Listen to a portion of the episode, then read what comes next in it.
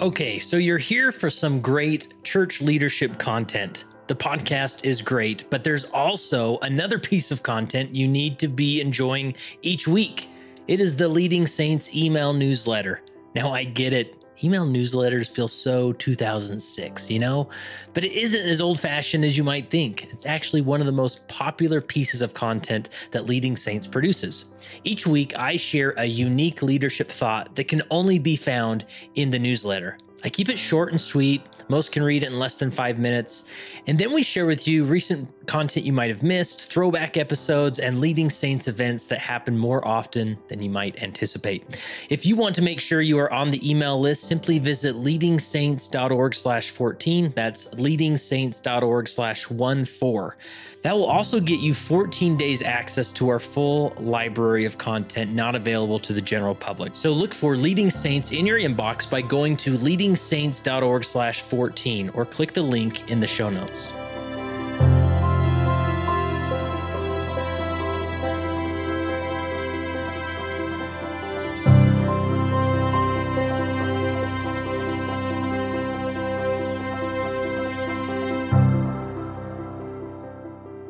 My name is Kurt Francom, and I am the founder and executive director of Leading Saints, and obviously the host of the Leading Saints podcast. Now, I started Leading Saints back in 2010 it was just a hobby blog and it grew from there. By the time uh, 2014 came around we started the podcast and that's really when it got some uh, traction and took off. Uh, 2016 we became a 501c3 nonprofit organization, and we've been growing ever since. And now I get the opportunity of interviewing and talking with remarkable people all over the world. Now, this is a segment we do on the Leading Saints podcast called how I lead. And we reach out to everyday leaders. They're not experts, gurus, authors, PhDs. They're just everyday leaders who've been asked to serve in a specific leadership calling. And we simply ask them, how is it that you lead? And they go through some remarkable principles that should be in a book, that should be behind a PhD. They're usually that good. And uh, we just talk about uh, sharing what the other guy's doing. And I remember being a leader, just simply wanting to know okay, I know what I'm trying to do, but what's the other guy doing? What's working for him? And so that's why every Wednesday or so we publish these How I Lead segments to share.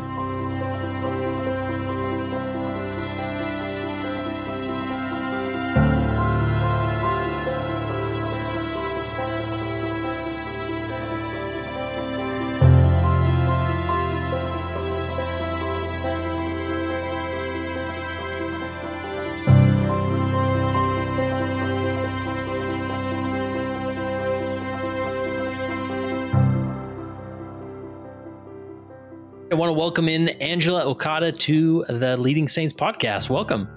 Thank you for having me. I'm excited to be here.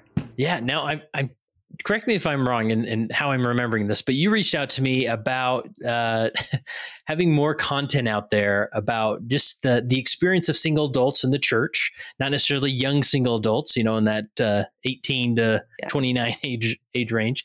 Um, and we went back and forth, and the more I talked to you, the more I felt like you know, it seems like Angela has some perspective here that uh, would be worth sharing. And so I said, well, why don't we sit down and just have a conversation and see what we can learn? Um, and here we are. So yeah. are you ready to jump into this? I'm ready. nice. Maybe just give us a little bit of your uh, your background. I mean, obviously, you're uh, since the topic of this conversation, you are a single adult, but maybe mm-hmm. uh, bring give us some general background of yours. Yeah. So um, I grew up in Cody, Wyoming, and I'm currently living here in Saratoga. And I'm a speech pathologist.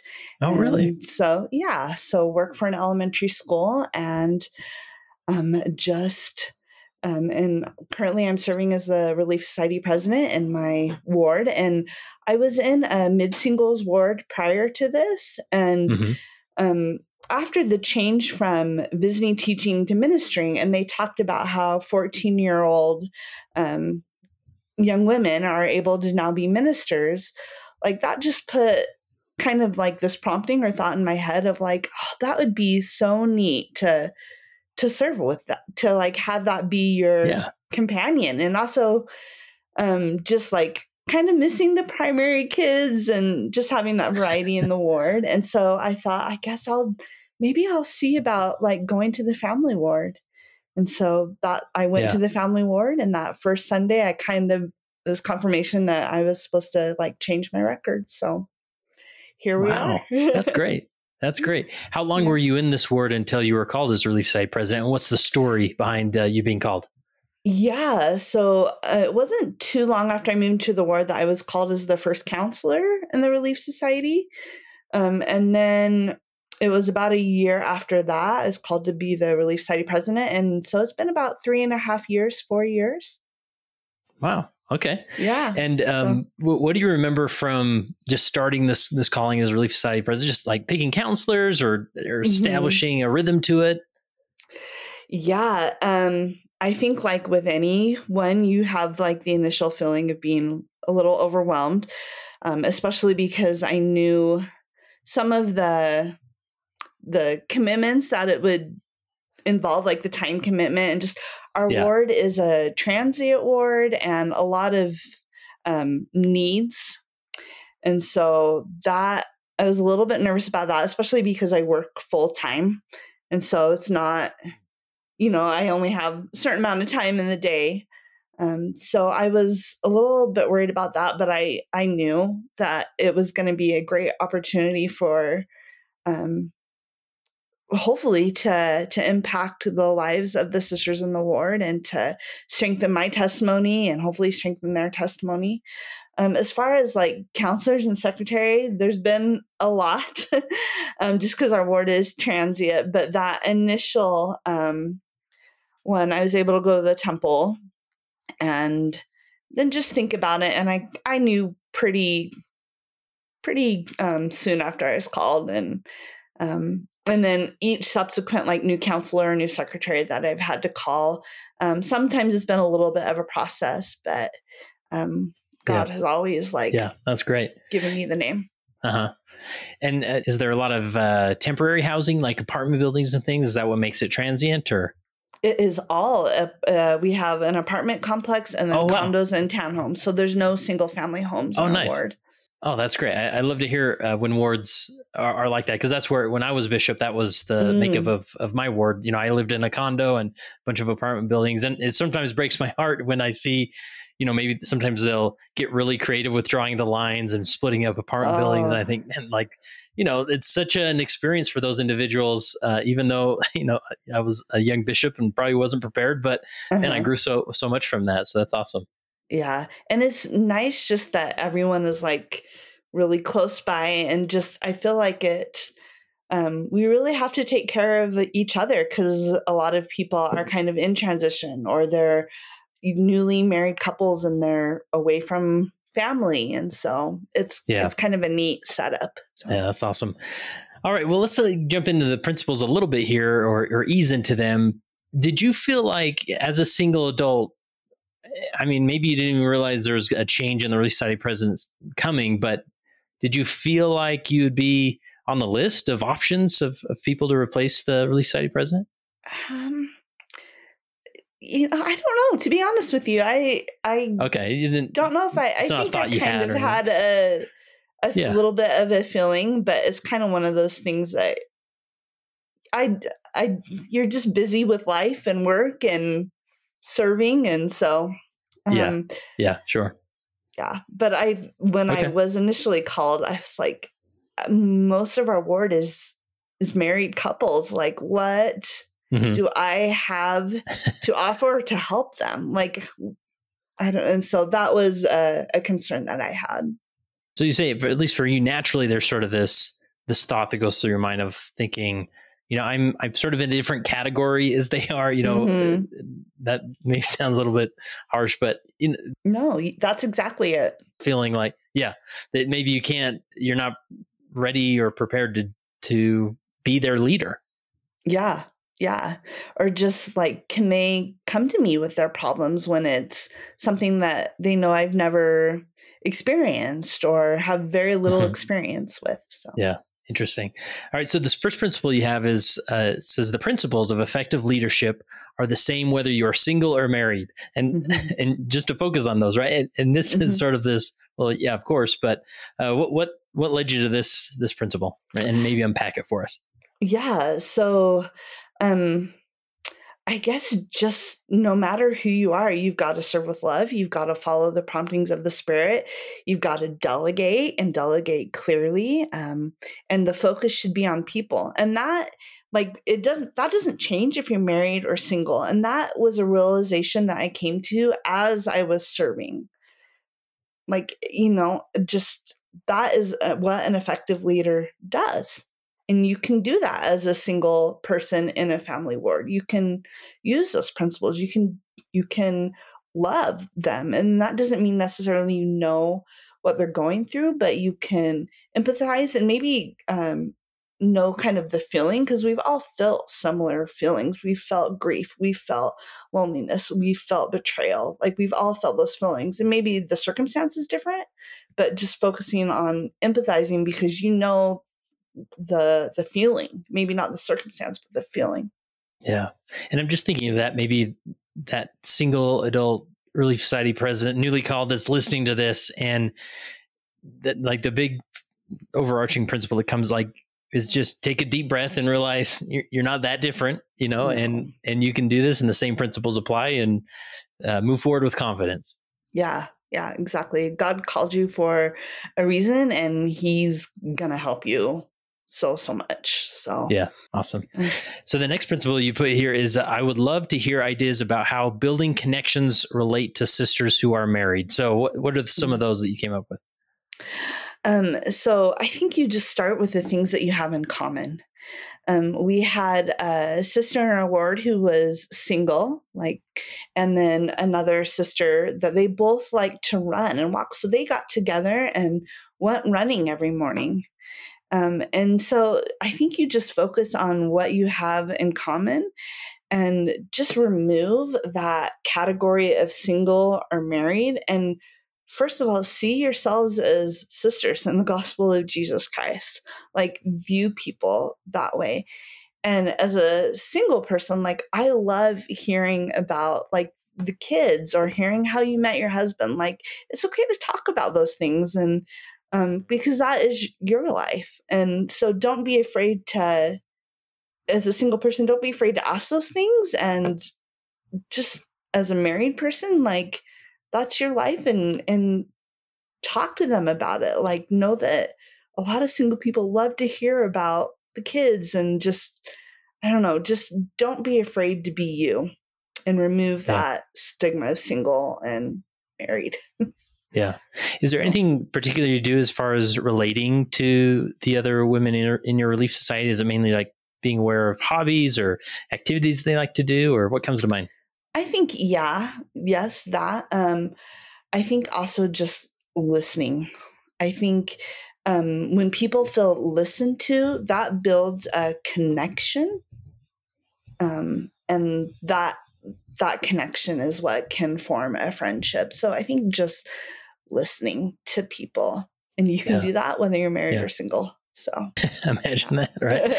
and excuse my left turn here, but you know, just when you talk about listening, it makes me wonder as far as uh, ministering and uh, you know the ministering interviews or things like that. Is there anything you found that that has worked well for you or approach you, you do to so that you're in those situations where you can listen or, or do visits in the home or yeah we do visits in the home every month um, but for as far as ministering um, we I had an interesting experience. We were so we have like magnet boards of all the sisters, and we were kind of we were the people that had moved were taken off, and we were kind of filling in those spots and adding the new people. And I was kind of um, maybe, oh, maybe this person would go with this person because they have kids about the same age, and we are going like that. And my one of my counselors just said, "You know what, Angela? I actually feel like we need to mix it up.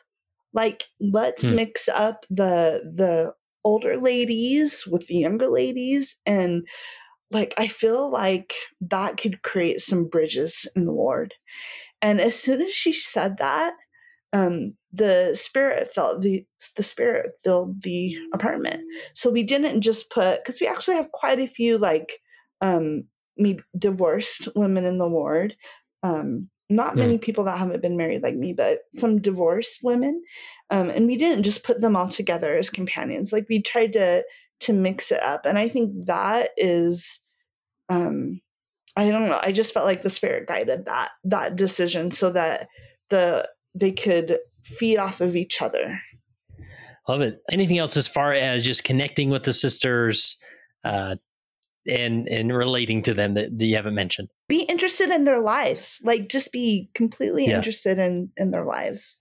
Generally interested. Awesome. So so this uh, next principle is one that i mean no word escapes just the the trauma the heartbreak mm. that happens in individual lives whether it's a divorce whether it's a miscarriage a, uh, infertility struggles i mean yeah. the, the list goes on and obviously this is the relief society, right? And mm-hmm. we would mm-hmm. hope that people would find relief as they engage with the society, but it is a daunting task at times, especially when it feels like it's on your shoulders as the relief society president. So, uh, take us down that path as far as how you uh, approach that. Uh, obviously, I don't anticipate you figured it out by any means, but no. what does that look like?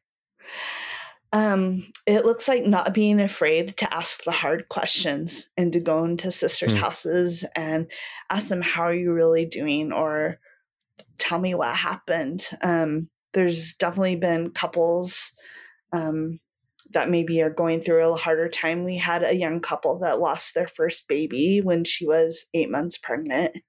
Hmm. Um, mm. And that's not something like I've had any experience with, but I wasn't not going to go see her. I was I was going to go see her. And we just hugged each other and just cried together.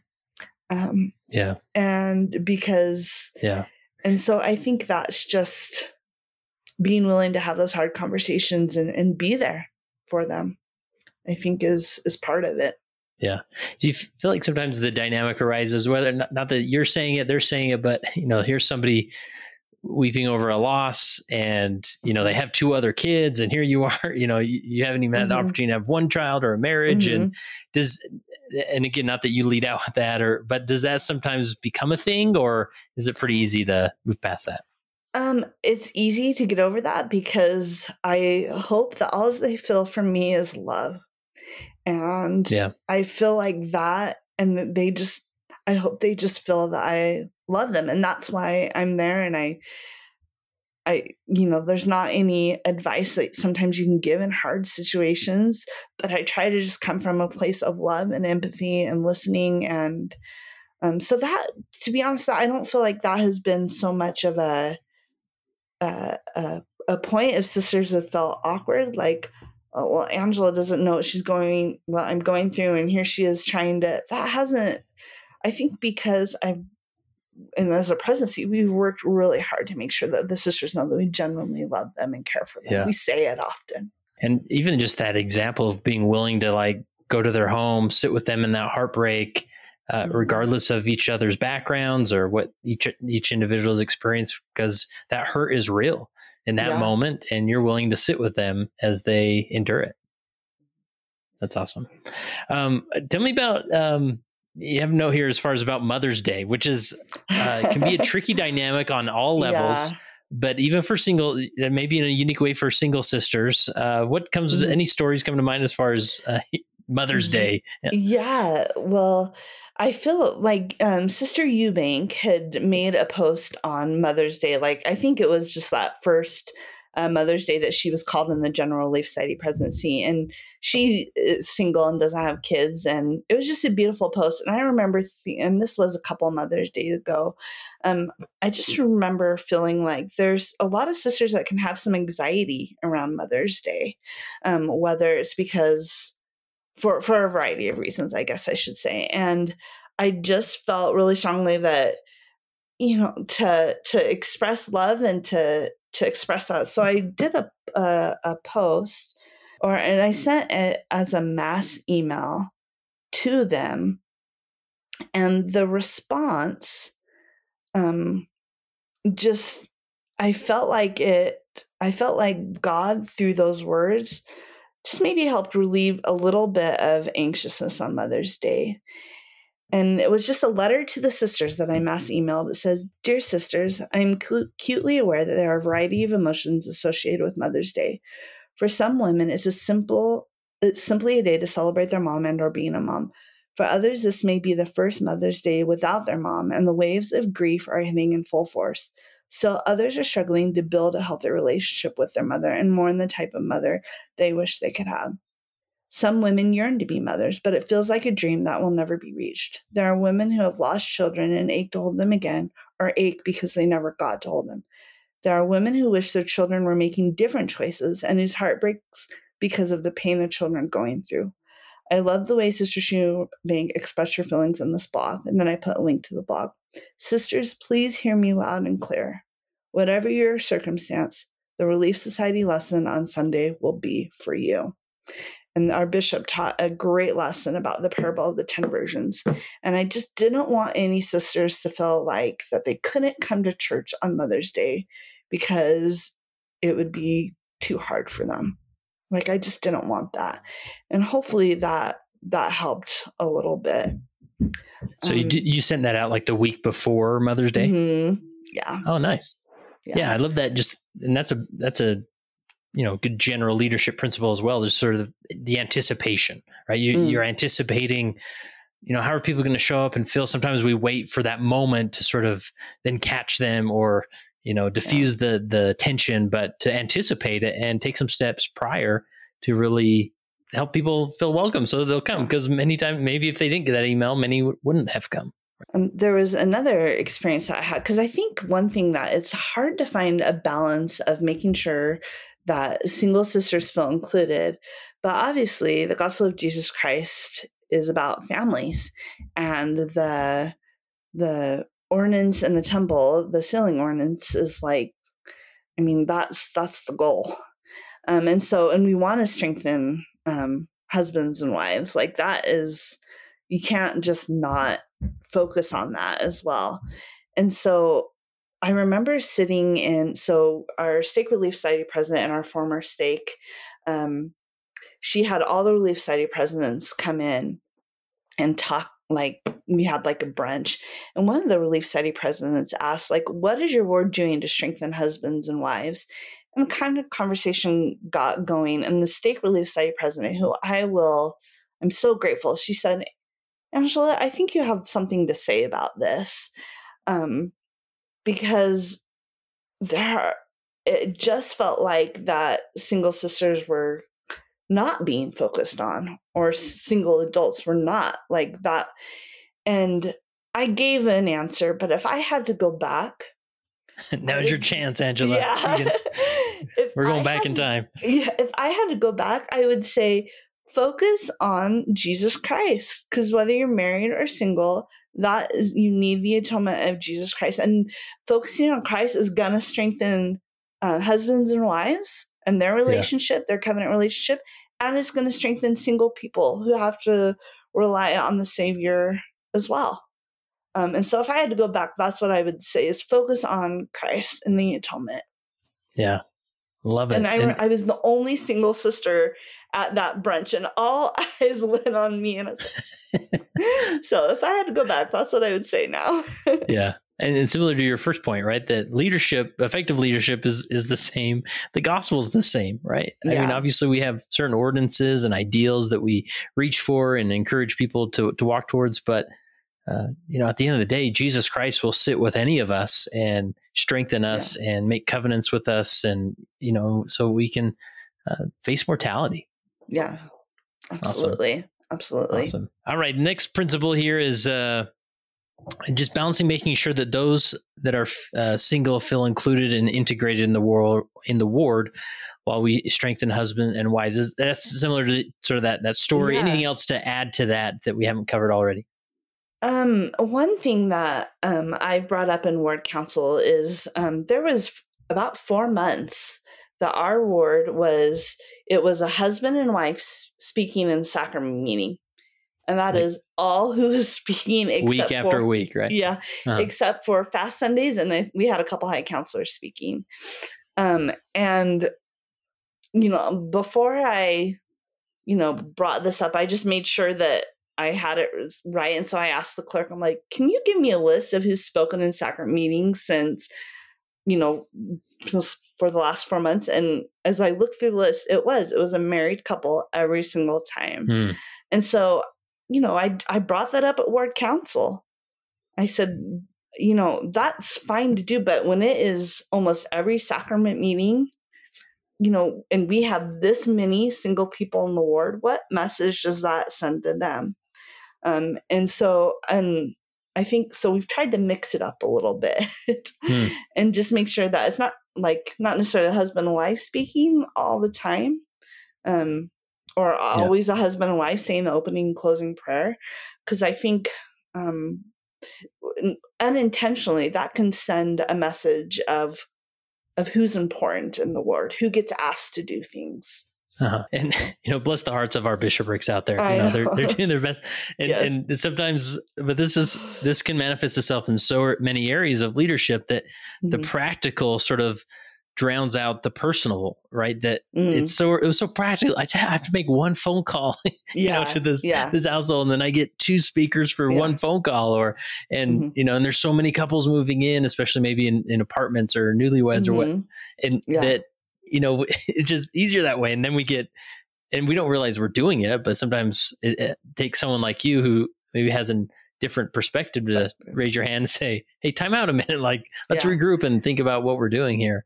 Um, and I, th- I think yeah. that says something about the the culture that the bishopric created in the ward council that I felt like I could could mention yeah, that cool. and to to bring that up. And to their everlasting credit, they said, "You know what? Good point." You know, and have made a cognizant um, shift and have have tried and that yeah. i think that so i think it's i think any ward council people need to feel comfortable speaking up. And i think that's another principle of leadership whether it's in a presidency or ward council like you just need to make sure that people feel comfortable saying their perspective because all of us have different perspectives. Awesome. Um, and you know in that ward council dynamic and it's cool to hear that you know it's encouraging to hear that that culture exists where you didn't feel or, or you did feel comfortable raising your hand and, and saying something. Uh, speak to me about the dynamic of you working with the bishop, you working with the elders quorum. I'm not mm-hmm. to claim that your ward has figured it out, but this is mm-hmm. a question that a lot of wards have. Uh, okay. Uh, what works for you? What doesn't? I mean, what what struggles have you gone through, or what successes have you had there? Um, I think something that has worked really well um, is our so we we got a new bishop a few months ago and our previous bishop did this. He said angela i want to meet with you once a month um, just to touch base. And so our current bishop has done the same thing. Like i hmm. just set up an appointment and i i meet with him and we discuss things. So i think that is something that has really helped. Um, the elders quorum another thing that i think is really helpful is that the elders quorum president and i have a really open communication. there, to be honest, there's been some times where I've been a little frustrated and I can just call and say, I just need to vent just for a little bit. And he is so great. And so, oh, cool. Uh, you yeah. know, and just things like that. And so I think just open communication has been really, really helpful. Awesome. Well, let's take a moment here that obviously by example, you've shown that you're, you know, like when you reached out to me, I, I know that you had no intention of of wanting to be on the podcast, but here we are, and we, we did it. We recorded it. We did it. Um, and it's always the leaders that think I don't really have much to share, you know. But you shared some things, and I think it will bless the the lives of, of many that listen. And so, so, what request would you send out there to all the single mm. adult Relief Society presidents? What questions would you have for them, or what would you like to hear from their experience? I would say, how do you balance work life and church service when work life takes so much time out of yeah. your day? Love it. Yeah. Okay. Well, we'll put it out there. We encourage individuals to uh, step forward, reach out to me, and uh, or you, uh, have a good friend, a counselor maybe, who wants to nominate uh, their their friend who's a Relief Society president, and uh, because this is how we find and, and share great content on leading okay. saints is uh, getting those emails and then they lead to conversations like this. So that's awesome. Uh, angela last question i have for you. As you reflect on your time as a relief society president as a leader how has being a leader helped you become a better follower of jesus christ? Because i think it is expanded my heart to love people that i don't necessarily wouldn't uh, be buddy buddy with or go out of my way to build a friendship with. Um, and it's expanded my heart. And that I think is the essence of being a disciple of Jesus Christ is is loving those around us.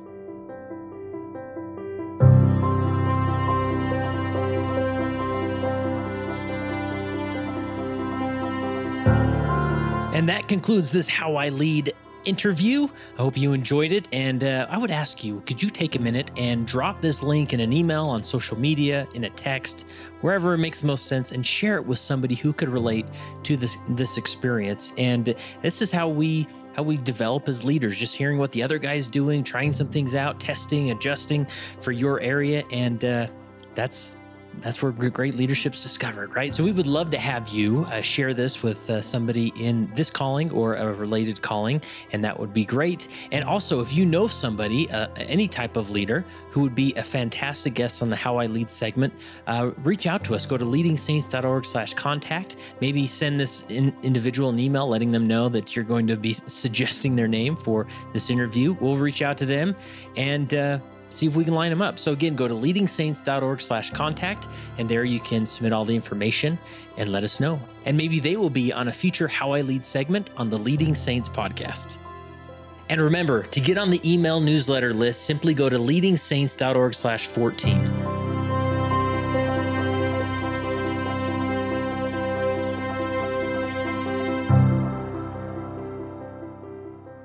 It came as a result of the position of leadership which was imposed upon us by the God of heaven who brought forth a restoration of the gospel of Jesus Christ. And when the declaration was made concerning the only, true and living church upon the face of the earth, we were immediately put in a position of loneliness, the loneliness of leadership from which we cannot shrink nor run away, and to which we must face up with boldness and courage and ability.